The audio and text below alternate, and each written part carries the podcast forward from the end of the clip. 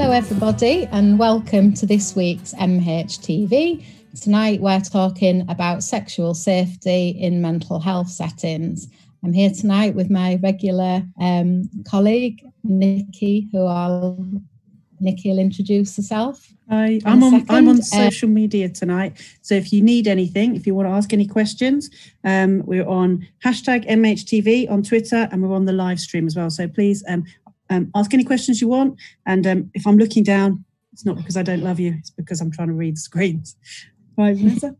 Thanks, Nicky. So we've got um, some interesting guests tonight. We're going to be talking about sexual safety from a lived experience perspective of inpatient settings. We're going to be talking um, from the perspective of, of managing wards where sexual safety is an issue, and we're going to be talking from a broader national perspective about the work that's been done in this area and some of the standards and things. So I'm going to let my guests introduce themselves, and I'll start with Amanda, if that's okay. Hi, uh, my name's Amanda Godley, and uh, I'm a service user representative working on Upnor Ward in uh, Priority, Priority House in Maidstone, Kent. It's a mixed acute ward with Kent and Medway N H S and Social Care Partnership Trust. Um, I have lived experience of being an inpatient on an acute mixed ward during a psychotic episode I experienced whilst unwell, and I'm also an artist and an art therapist. Thank you. Brilliant. And thank you and welcome. It's great to have you here with us. And um, it's Rachel, great to be here. Great. And um, Rachel, over to you next. Hi, uh, my name is Rachel Dios. Um, I'm a ward manager on a women's low secure service within Sussex Partnership N H S Trust. So um, I'm proud to be part of this collaborative and proud of the work that we've been doing. Thank you. It's great to have you here with us as well tonight. Thank you. And thank you. And finally, over to Kate. Hi, I'm Kate Lorrimer. Um, I'm a quality improvement coach with the National Collaborating Centre for Mental Health, um, and we're currently running a national sexual safety collaborative. Uh, both uh, Rachel's ward and um, Amanda's wards are part of that collaborative, um, and we are a, a, a joint sort of uh, enterprise between Royal College of Psychiatrists and University College London, uh, and we run the Mental Health Safety Improvement Programme more broadly. I'm also a psychotherapist by background, so have a, a lot of experience working with social trauma and um, that sort of thing. That's great, and thanks. It's great to have you with us, and look forward to hearing more in a minute. Um, Amanda, um, can we go over to you first of all? Um, yeah, sure. Are you happy to just give um, a bit of an overview of what sexual safety is and what some of the issues are from your point of view? Yeah. Uh, certainly. So I'm talking about sexual safety on an acute ward from the point of view of a service user. Um, sexual safety as defined by the Tavistock and Port- Portman N H S Foundation Trust refers to the recognition, maintenance and mutual respect of the physical, including sexual, psychological, emotional and spiritual boundaries between people. My experience when I was a patient on an acute ward was that I had no sense of my own sexual safety and that my physical needs were high. I needed to be held close, to be hugged, to feel safe. When my new partner took me to the hospital to be admitted to the acute ward, all I could do was, was to hold the psychiatrist who admitted me. I was frightened and she hugged me as I held on to her because I was until I was ready to let her go and settle into my new environment for a brief period. There was a sense of being on high alert with high anxiety and panic attacks. Adrenaline ran high being on the ward, not understanding what is going on and with a sense of fight or flight heightening my senses. And contrary to this, the need for reassurance for everything to be okay and safe, desperate to feel better, to feel okay. Sometimes physical closeness brings a sense of security and fulfills a need, but this was not available to me on the ward as loved ones came to visit for short periods of time and there was and were not there around me when I needed them. I longed for physical contact and for the intimate relationship I had with my then new partner. I was vulnerable with a history of sexual abuse, but had no sense of my vulnerability. It wasn't until a male nurse advised me to lock my bedroom door at night that I started to realise that the sense of security that, that I felt while be, being confined on the ward wasn't real, and that I needed to take some personal responsibility for my own personal safety, sexual safety. Yet with pheromones running high, as our emotions were on high octane on the ward, a mixed ward, it is easy to see how inappropriate sexual behaviours could be acted out. Thankfully, while I was a patient, I was not exposed to any inappropriate behaviour from others and was kept safe, but it is easy to understand how easily these situations can happen. For others on the ward who may have had a history of abuse and inappropriate sexual relations, they may have felt full of fear and anxiety that history would repeat itself and be very sensitive to any behaviour from others that is inappropriate. And for some of us, sexually inappropriate and or disinhibited behaviour comes with the territory of our mental health. Many of us have been abused, and our mental health conditions may in part stem from early abuse. So abusing ourselves, being vulnerable to abuse from others and putting ourselves at risk is a trajectory of the path we are on. Inappropriate behaviours and boundaries we know all too well. To turn this around, we need to realise and acknowledge that something wasn't right in our histories. And to do this, we need to feel safe, to trust, and be able to open up and talk about things that we may never have told a soul growing up, or indeed in adulthood. We need to have help putting inappropriate bound, putting appropriate boundaries in place. There needs to be communication, conversations, and talking, and no taboos, to open up wounds, to give them a chance to heal, whether through art, poetry, creative writing, drama, or just plain talking. Being on the ward needs to be the start of such a journey where we not only feel, but also be kept safe from further trauma and harm with appropriate boundaries and care. And we need to be protected from sexual harassment and abuse. Mm. That's my statement. Mm. Oh, it's quite stunning, really, isn't it? I mean, there's just so much in that. And thank you, you know, for sharing that so honestly, because I'm sure that it resonates with a lot of people. And we don't often hear, uh, you know, we don't often hear from the perspective of what it's like to it to be on an acute ward and some of the issues. And I don't know about everything else, but the thing that leaps out from me for me is about boundaries. You talked a lot there about boundaries, didn't you? Both in terms of being able to, um, you know, maintain your own boundaries, but also still have that human connection with people, but being safe. And I know you mentioned there about personal responsibility, um, but that also raises the issue of, of times when people can't take personal responsibility, doesn't it, for their yeah. own boundaries and behaviours. Yeah, I think, you know, one of the key um, sort of jobs for, um, you know, staff on the ward uh, are to um, it, it, put in place boundaries that that we may not have experienced ourselves growing up or in adulthood, appropriate boundaries, um, you know, and uh, I think, you know, I think that's, I think, I think that's a challenge, you know, for, for everyone to. It's a challenge for staff themselves, I think, to be able to, you know, to be able to do that, because everyone has their own personal histories, and um, you know, so I think it's uh, uh, and and it is such a taboo subject um, that it is it is difficult.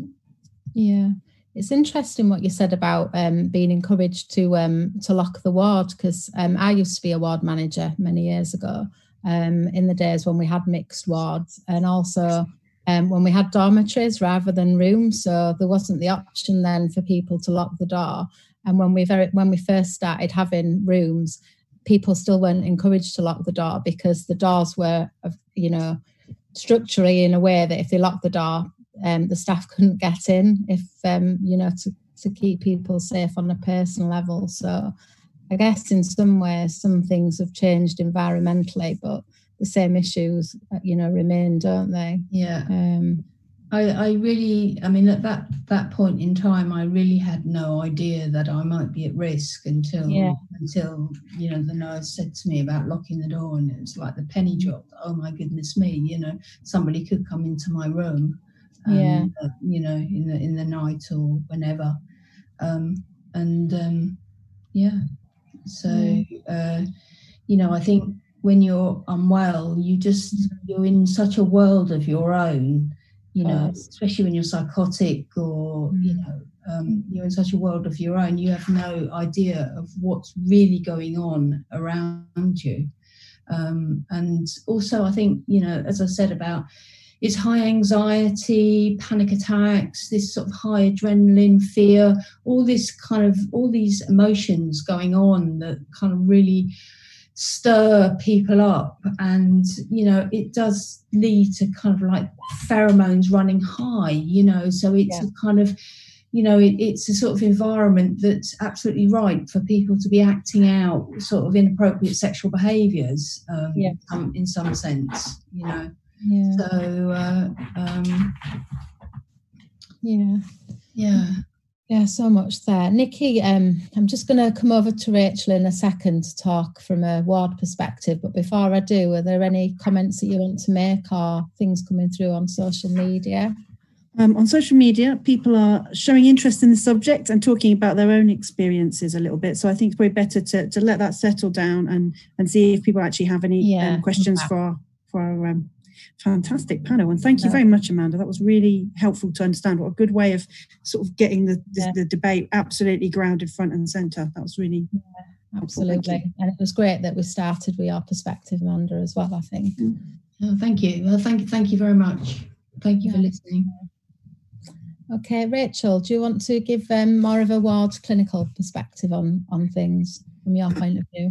Absolutely. Um, uh, I think it's really important. We recognise that um, working in uh, forensic healthcare that, and within the women's service, that a lot of individuals that we work with um, have traumatic experience historically in their life, and, and, and the recognition that, that the ward should be a safe space for both the patients and the staff within that environment.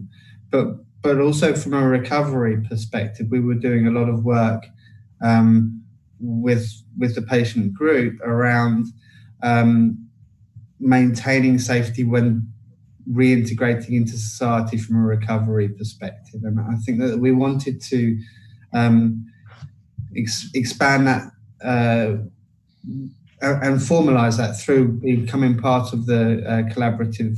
Um,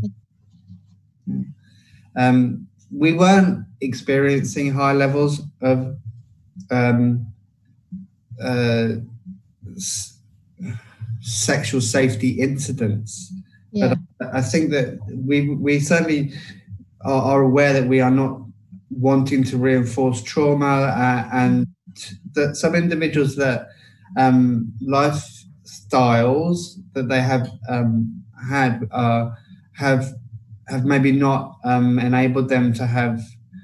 Um, uh,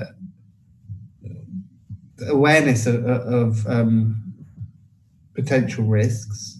Um, there is always a, a fine balance between um, how we communicate, maintaining safety, and not wanting to reinforce that the person is responsible for what's happened for them. So um, it, the team were very enthusiastic uh, to get involved, because I think the other thing we were very aware of is that we are in an environment with two male wards, and I would never say that a, a single-sex ward um, should make the assumption that uh, single that that sexual safety is um, not something you need to consider within a single-sex ward either. But certainly, we were looking initially at uh, interactions that were going on between the patient groups in the grounds of the hospital, mm-hmm.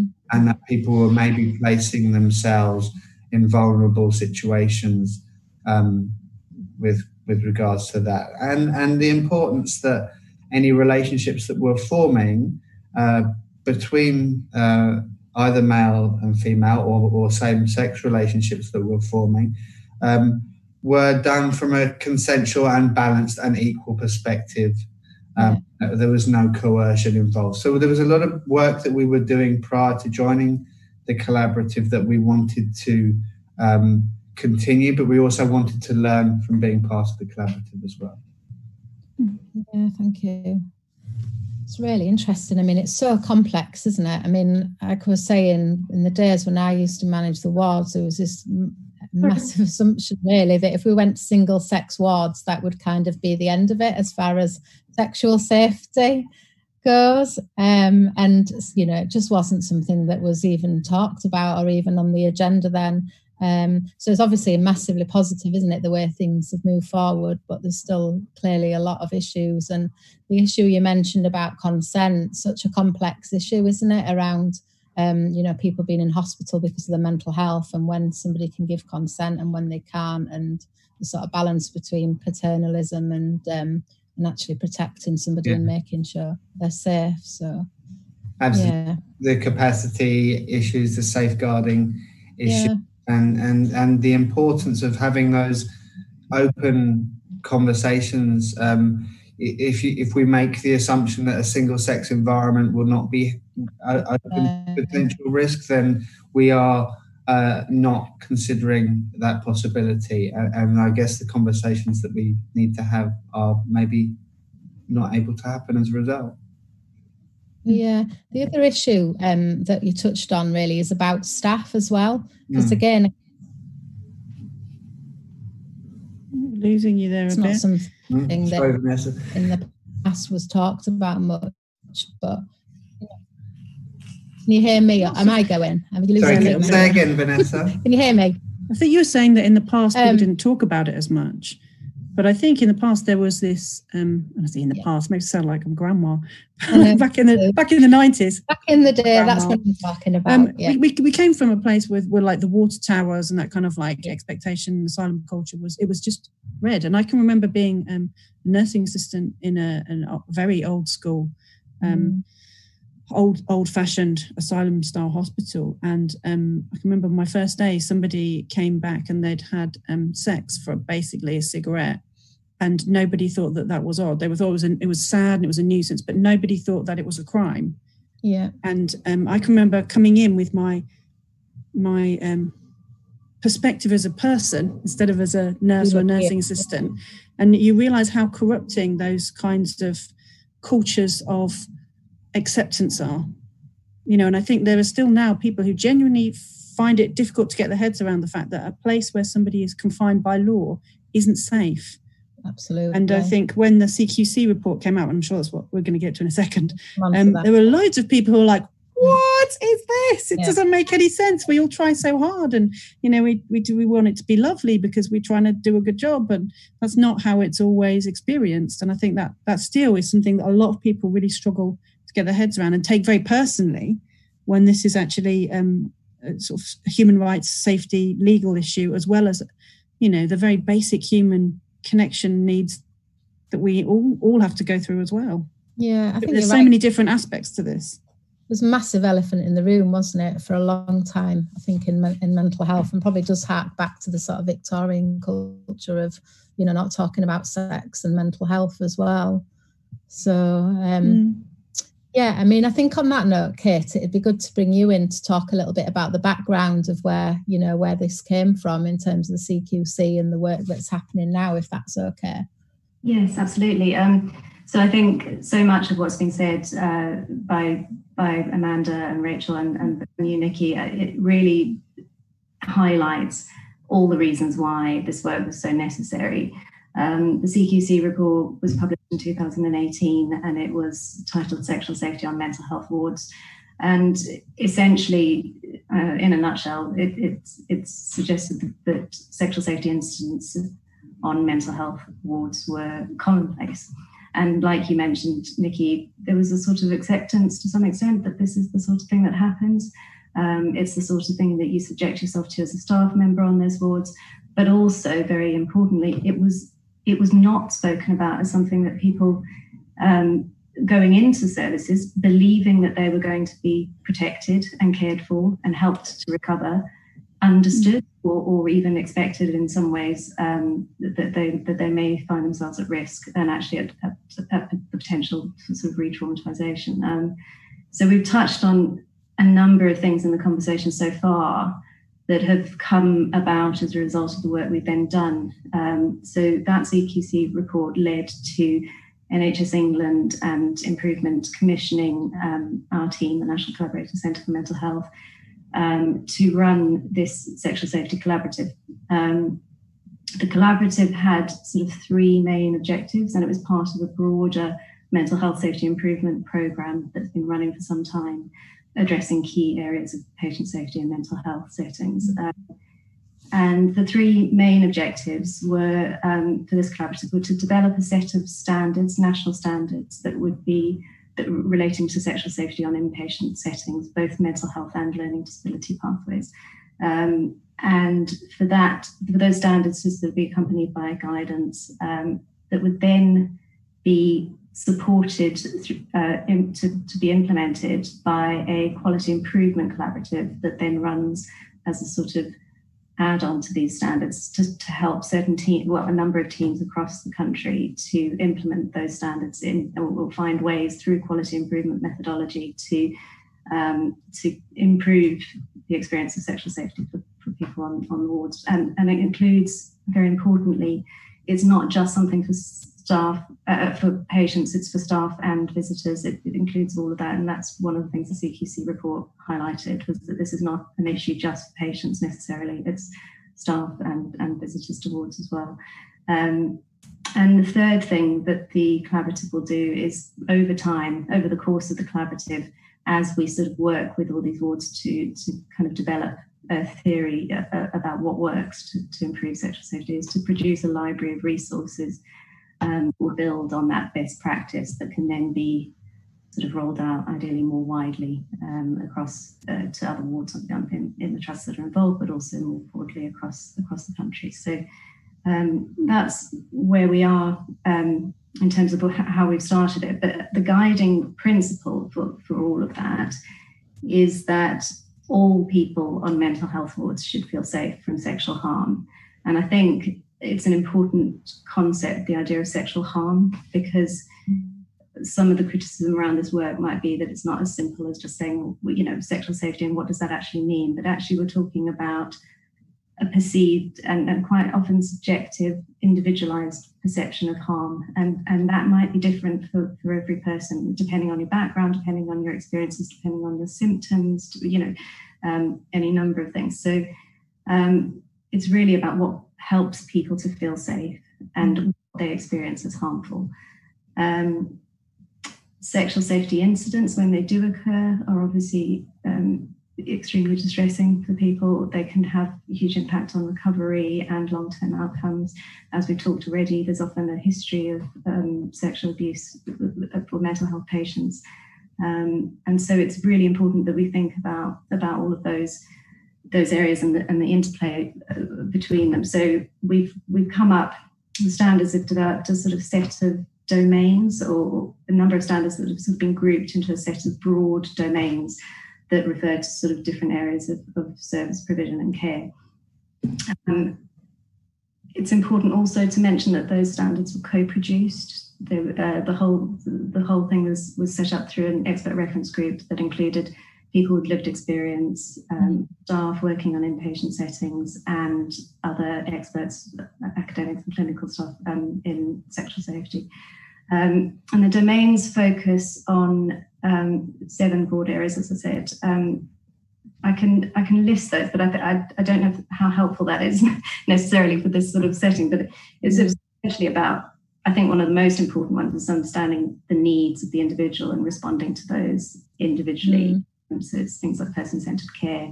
It's about improving organisational culture, as we've just talked about, um, you know, making sure that these things are talked about, that there's a very different way of dealing with it. Um, it's access to information and resources and education. Um, it's multi-agency working and collaboration. It's really important to bring in other agencies and have a really sort of robust response to sexual safety incidents. Um, and obviously incident recording and data analysis is an important part of that as well, uh, and staff training um, and sort of supporting skills development, et cetera. So um, that kind of covers uh, my view on kind of what sexual safety is and just the broader context of it, and, and where the sort of work of the collaborative is headed. Mm. Yeah, Nicky. Um... An interesting question that's come up about uh, documentation, and I never thought I'd say those words, but I am. Now I stand by it. It is an interesting question, and thank you very much for sharing it. I appreciate you asking me to not not um, name you, but um, hopefully this is going to get you the answer to the question. Is that someone is asking, um, how can there be equality when um, documentation is different for service users and staff? And the point that they're making is a really good one, which is when you record for, and I guess this is looking at their trust, when you record an incident that a service user reports, it's, it's recorded as an allegation. And when a staff member makes a report around um, um, a sexual safety incident, it's taken as gospel. And I think that's a really interesting point, because it's pulling on a lot of the important strings that we are, that this is all bound up in, isn't it? Around power and control and being a witness to your own body. Absolutely. If anyone fancies a crack at it, go ahead. Can, I, I think it's incredible that that is, is, is how people feel, and I would hope that we are progressing day by day to not making assumption um, based on whether somebody is a staff member or a patient. Mm, absolutely. I know that... Um, Is it Camden Nisling Trust have reviewed all their reporting mechanisms, so everybody reports on the same document, and it's absolutely about taking away this experience of somebody coming forward and reporting something, and then half, depending on who you are, being um, treated differently um, when you report. And I think that's a, re- a really positive step forward. So kudos to those guys. I think for doing the incident, that. Yeah, the incident reporting issue is interesting historically, isn't it? Because I know certainly, um, you know, from attending sort of risk groups and stuff in the past, that there was this assumption that the areas that report the most incidents are the areas that have got the most issues. But actually, as we alluded to with, you know, when Kate was talking about organisational culture, it's often the opposite, isn't it? That the areas that aren't reporting things are the areas, what, you know, that you need to be more concerned about. And actually, you know, it's really important to be transparent and report everything and investigate everything. And as you say, listen to everybody and not make an assumption that just because somebody's unwell, um, you know, that they don't have a right to be safe, or that, um, you know, what they're reporting isn't isn't credible. Um, so I think it's, yeah, it's a really important issue. And I do think it, it does relate to kind of historical practices, unfortunately, in, in mental health, doesn't it? And is Kate going to come in there? Say, yeah, I think it'd be good.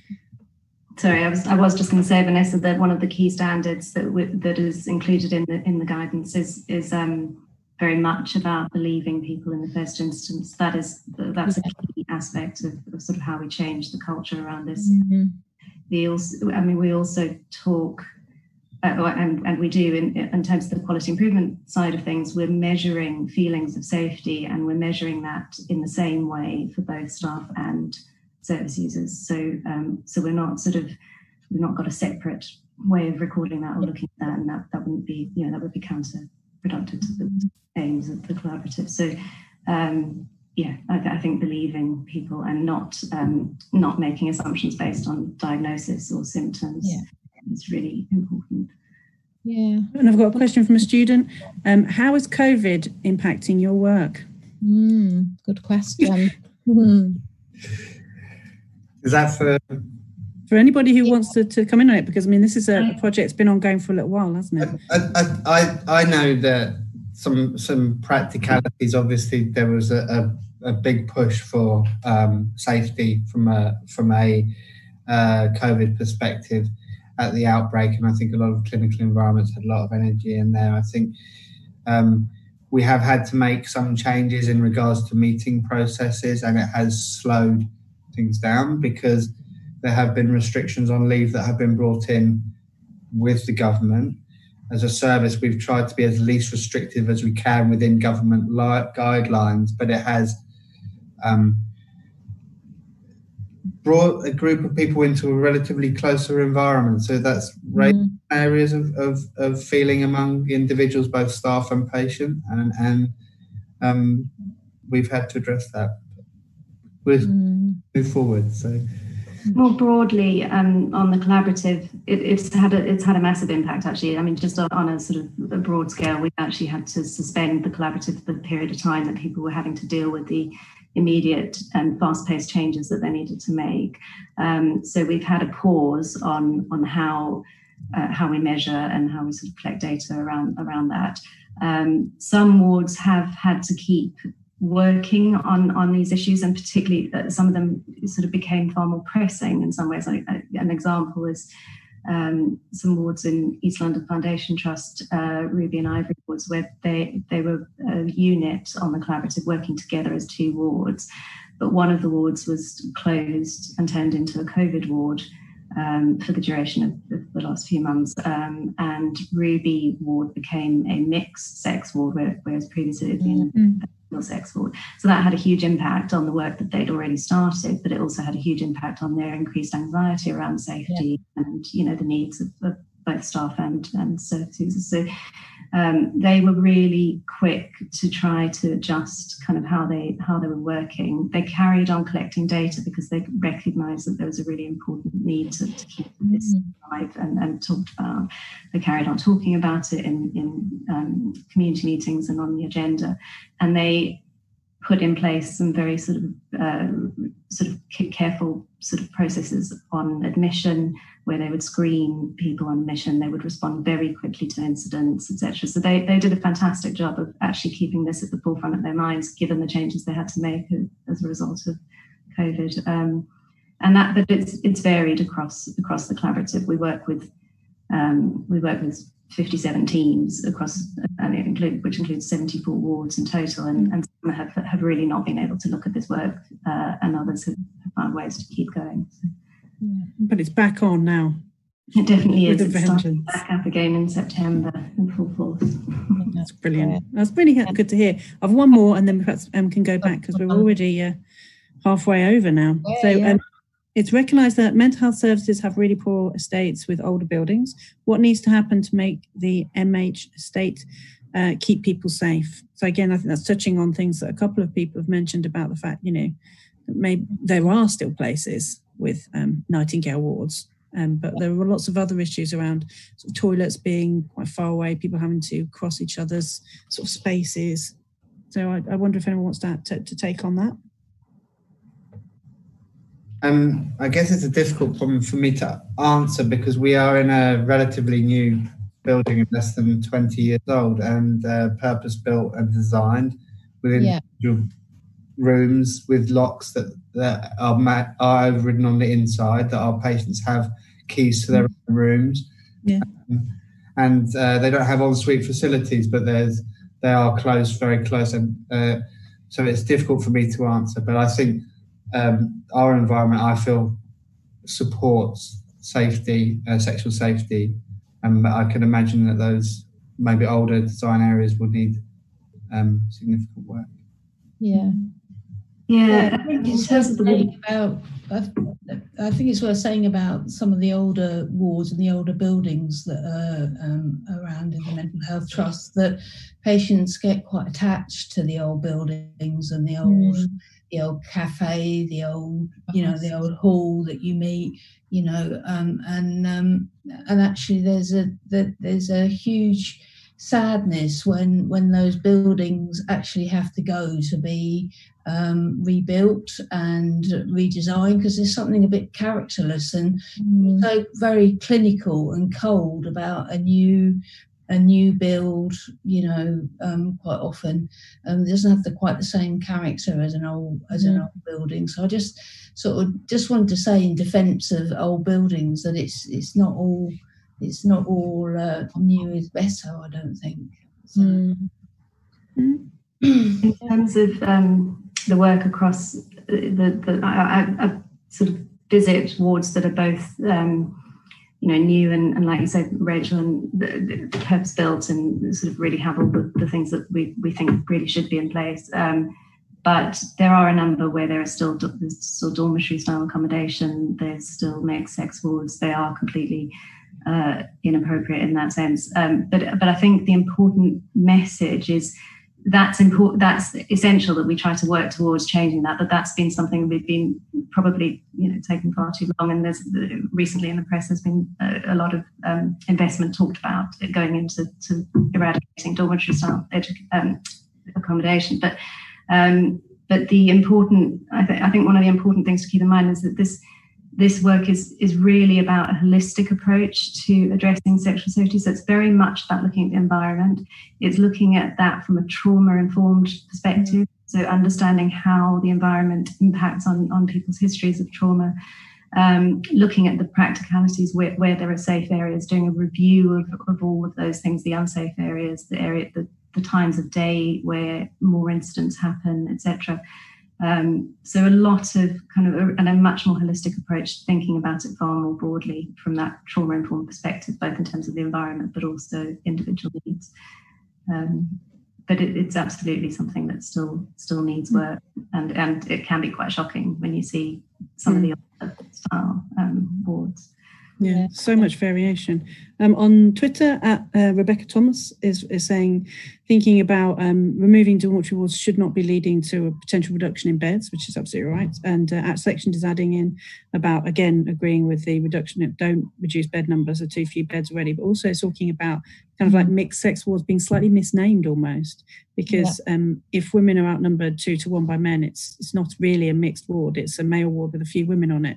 And that, I think, feels very different for people. So thank you very much for those, those points. Yeah, one thing that I'm just wondering about is just before we move on is about um, whether the collaborative looked at um, safety across the lifespan. So was it focused on adults, or um, is there a children no. and people aspect, and also does it look at older people as well in mental health settings? Yeah, it's a really good question, and um, we are working across the lifespan, so we're working with children and young people's mental health wards, we're working with older adult and dementia wards, for example, uh, forensic, learning disabilities, um, so yes, it, it kind of covers the whole range of inpatient pathway. Um, it's And and it and it is very different. So the, the needs of those, those different groups of people, for example, would be would be very different. So um, the wards, for example, the children and young people's wards, are doing things quite differently um, to to the older, you know, the adult wards, um, yeah. intensive care settings as well. Um, so so there are. There, there's a range, and, and it's about tailoring the, the work that they're doing to suit the environment. So, so it's not a, you know, one size fits all. Yeah. It's about learning from each other and finding ways that suit. So, for example, the way that we're measuring feelings of safety is done through a, a postcard um, that gets sent, you know, sent or given to each person on the ward, whether that's staff or Uh, service user, and it asks about how safe they feel, uh, essentially. But we have easy read versions for children and young people's wards, and we have different ways to talk to them about sexual safety, uh, and easy, also for learning disability wards as well, where, where we've got a lot of visual sort of cues to promote that discussion. Um, yeah. Yeah, that's really positive. Good. Well, I'm conscious of the time, so I was just thinking, because um, we've covered so much already, haven't we? Um, Amanda, um, should we come over to you now, if that's okay, just to talk a little bit about some of the things that you're you're involved in? I'm really interested in hearing about the co-production aspect of the collaborative as well, if you want to. Give yeah, I've, I've got a I've got an update of uh, what we're doing on uh, Upnor Ward together. So yeah, um, yeah I'll, I'll fire away with that. So I'm going to talk about uh, the, the the project on the ward I'm working on. Um, so I was invited to undertake the work of representing the voice of mental health service users and to help co-produce the Sexual Safety Collaborative project on Upnor Ward in Maidstone, Kent. Um, it's an acute mixed ward for adults and part of Kent and Medway N H S and Social Care Partnership Trust.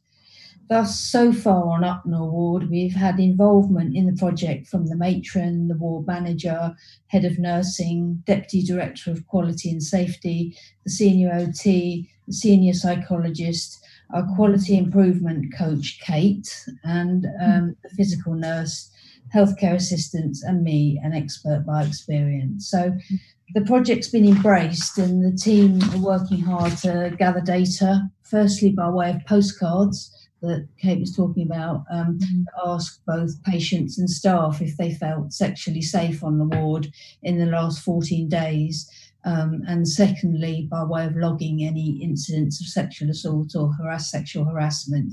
And this is so the data can be measured and analysed.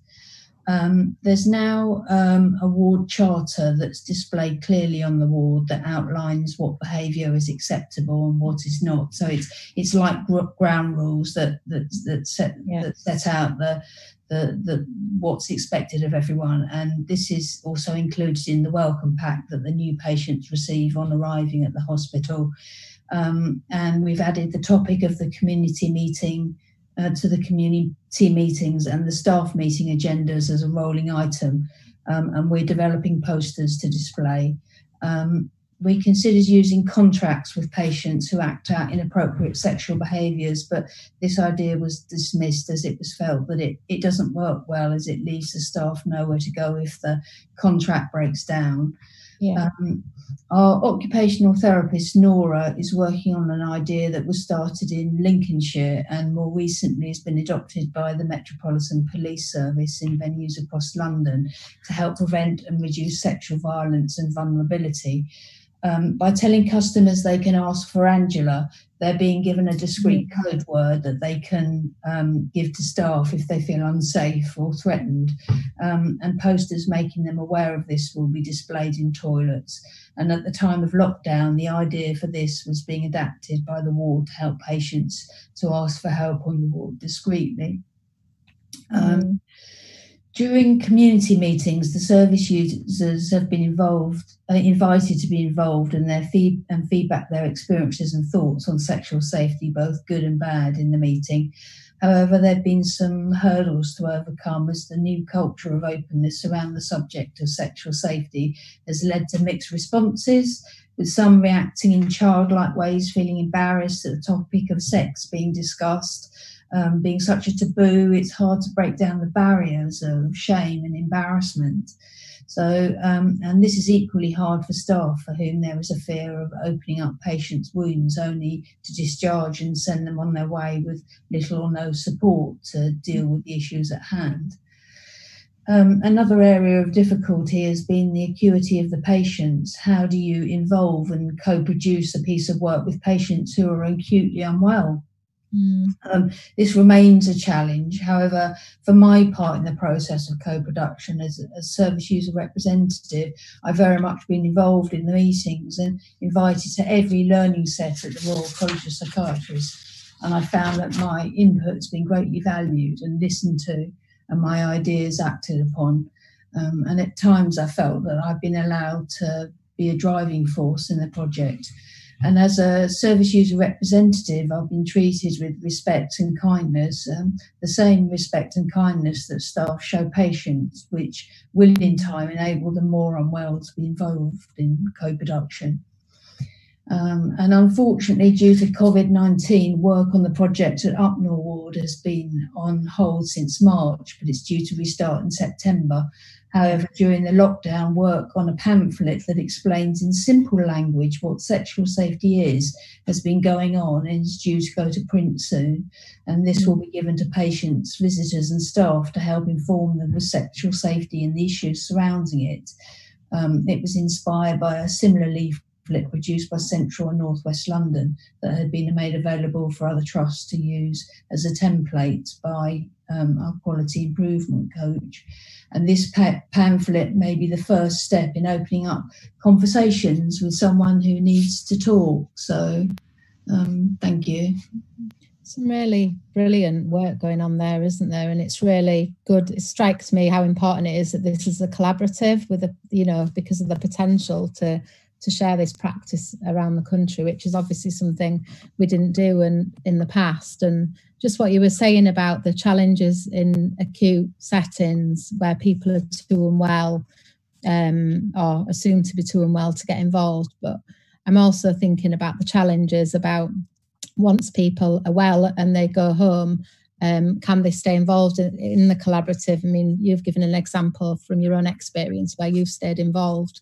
Is that quite common across the collaborative of people stayed involved, or has it just tended to be more of um, a snapshot of, um, you know, people's views while they've been still in acute settings? So um, across here may answer. Mm. Across the collaborative, um, one one of our key the, the key features of, of, of the successful project team is always about the co-production aspect of it. We we yeah. really emphasise it. Um, so we. What we ask of each team is that they have a service user representative on the project team, so as a core part of the sort of driving force behind all the, all the work if they can. Um, it, where that's not been possible, and, and, and often that's done in different ways, so it might it might not necessarily be somebody who's who's on the ward at the time. It could be somebody who has experience of being on the ward or on a similar ward who works with the trust sort of more broadly around um, co-production. Um, and then in other examples, it, it might be somebody on the ward in, in that any moment. Um, the other ways in which they do it is, is by holding sort of discussions and, and generating ideas together with, with service users on the ward. So that's that's always a part of it. It would always be encouraged. And things like the ward charter that Amanda mentioned, that's a requirement for every team on the collaborative to have in place. And they they were asked to to co-produce that charter so that it took account of the, the people on the ward at that time and um, how they felt they most you know wanted to to sort of set out their expectations about behaviour and standards of care. So um, so every team does do it in some way, but but sometimes it can be more um, more of a transitory thing, and other times it's yeah. coherent as part of the project team. yeah. um, another question I was going to ask, and it looks like it's come through as a question as well, so that's fortuitous, was about cultural differences in terms of um, the work and the, the good practice that's being done as part of the collaborative. But also I'm thinking, I've been thinking from a co-production point of view, has there been good representation of different groups as part of the collaborative?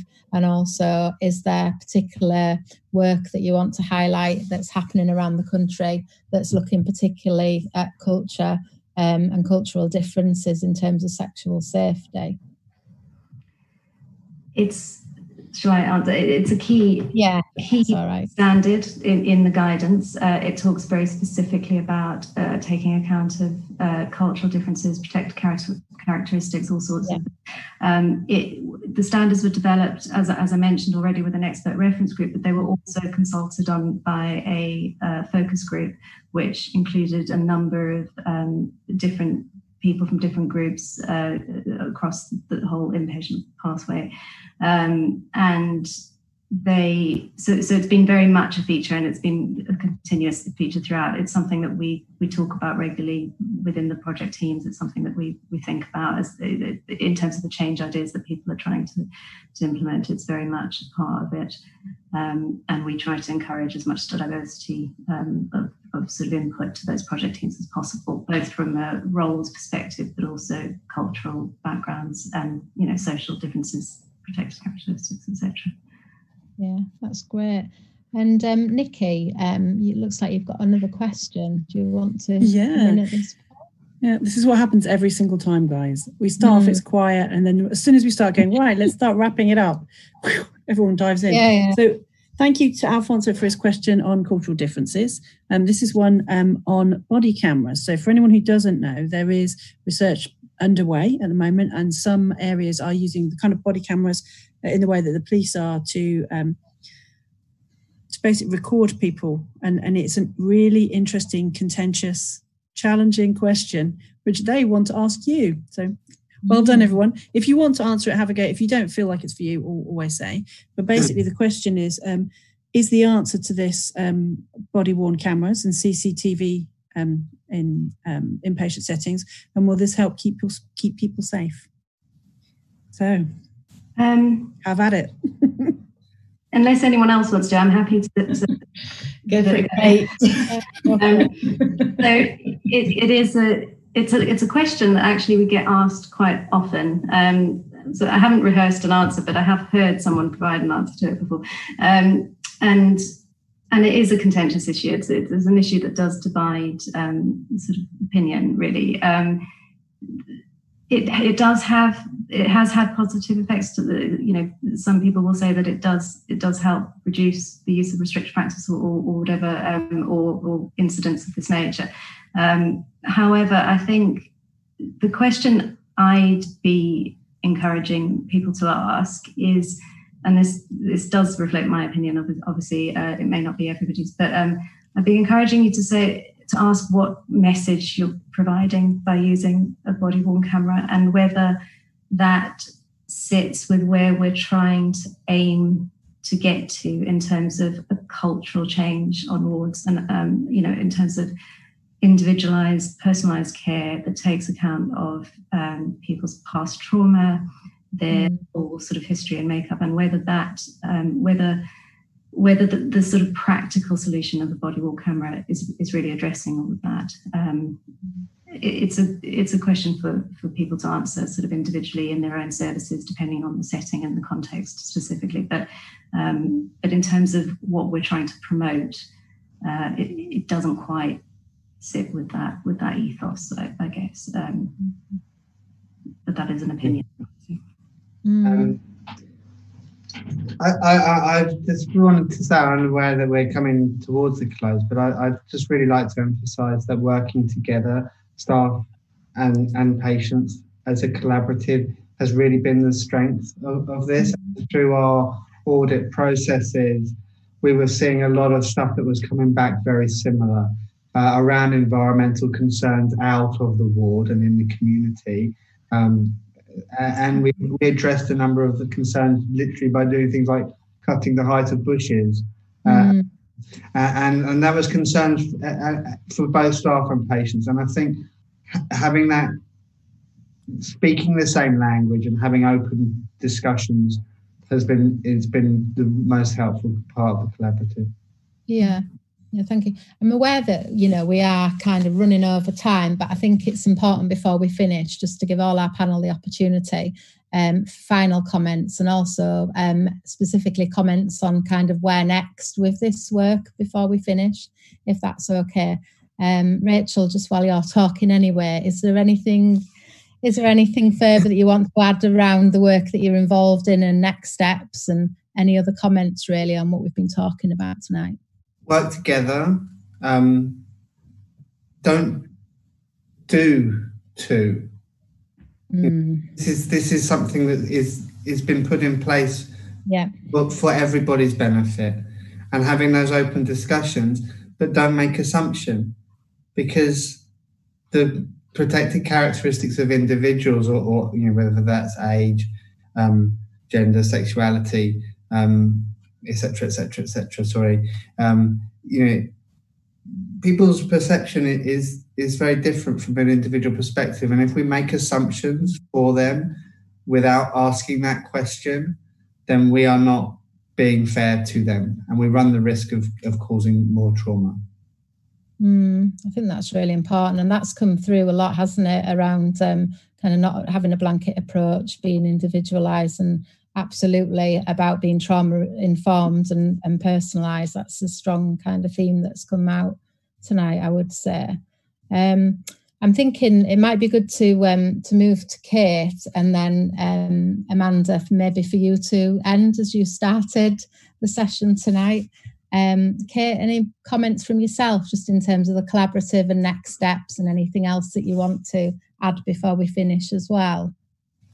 Um, no, I mean, we really have covered a lot of what, what we might yeah. have talked about anyway, and, and certainly that the trauma-informed aspect of this, I, I think, would be my key message to anybody, is understand what that means, understand how to provide trauma-informed care, whether that's training whole staff groups or whether it's learning for yourself what, what that means, and how, how to sort of think about people's needs individually.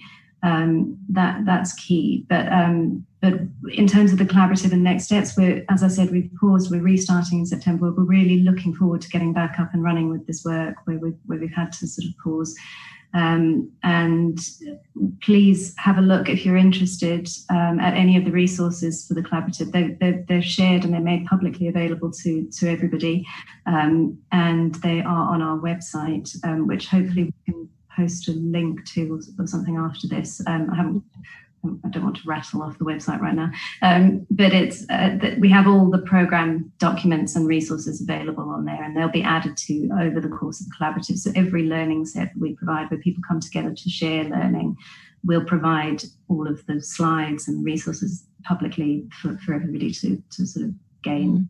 Um, so yeah, that's as much as I like. That's great. And um, if you send us the link afterwards, we'll post mm-hmm. that on Twitter with a hashtag, and we'll also put that on the Facebook Live link as well, so people Brilliant. Who are listening can access it that way as well. Thank okay. you. Um, Amanda, over to you. Okay, I'll, I'll be really, I'll be really brief, and I'll just say, just keep talking. You know, we're not going to change the culture, uh, mm. we're not, you know, without openness, honesty, and for you know everyone to keep talking to each other about, you know, about our stuff. You know, the stuff we carry, that our experiences. Um, you know, keep keep be open and and take take a risk and talk. You know, talk, mm. keep talking. Keep expressing yourself. So that's it. That's it. Yeah, I mean, that's a critical message, isn't it, really? If people are not feeling safe um, and people have concerns, that people do feel able to talk, particularly people who, you know, who are in hospital. But also, as we've said, you know, staff as well, um, mm-hmm. you know, working in inpatient visitor, visitors, carers. Um, I think that's a good good um, message to end on. Nicky, any final thoughts from you before we finish? Maybe um, I think, you know, with me with Me Too and with so many people who've had these um, awful, yeah. devastating experiences, just thank you so much for coming forward and saying that, because we're in a different place now. We're having different conversations, and by nothing, we're not, we're not at a place of perfection by any means, but I think it's it's due to individuals' bravery, stepping forward and saying this isn't, this happened to me, and people then acting on it. That's moved us forward. We're in a place now where I don't think I could have imagined us being ten, mm. fifteen years ago, and that's that's something to be proud of and pleased about, and yeah. to to recognise that other people have paid for this discussion with their tears and, and their experiences, and that's really important to remember. Um, and I guess The, the the thing that I, I think is different is a lack. There's a lack of complacency now, and if something is not good enough for you or for somebody you love, it's not good enough for anybody else either. Yeah. And I hope that we never go back to a place where just stuff happens, bad stuff happens, and people work around it. You know, when bad stuff happens, that should be enough for us to down tools and do something different. So hopefully, that's that's where we're heading. Thanks to yeah. you guys actually, and the and the work that you've you've been engaged in, particularly during this absolute nightmarish year. So thank you. Absolutely. Yeah, thank you. Thank you to everyone who's mm, um oh, great well, panel. Yeah, I think it's been a really important conversation, and um, probably something that we need to come back to as well at some point to find out kind of um, what progress is being made, and you know, you're all welcome to come back to a future session. Mm. Um, I think it'd be really interesting to continue this conversation. And, um, you know, for people who've been listening on social media, we hope we've answered your questions. But Nicky and I do check in on the hashtag yeah. and on Facebook. So if there's anything we've missed, we will come back to you. And, um, you know, we, we can forward things to people who've been on tonight's panel as well. So we'll end there and say thank, thank you, you everybody. And, um, and we'll be back next week at the same time. Thank you. Good night. Night. Night. Night. Bye.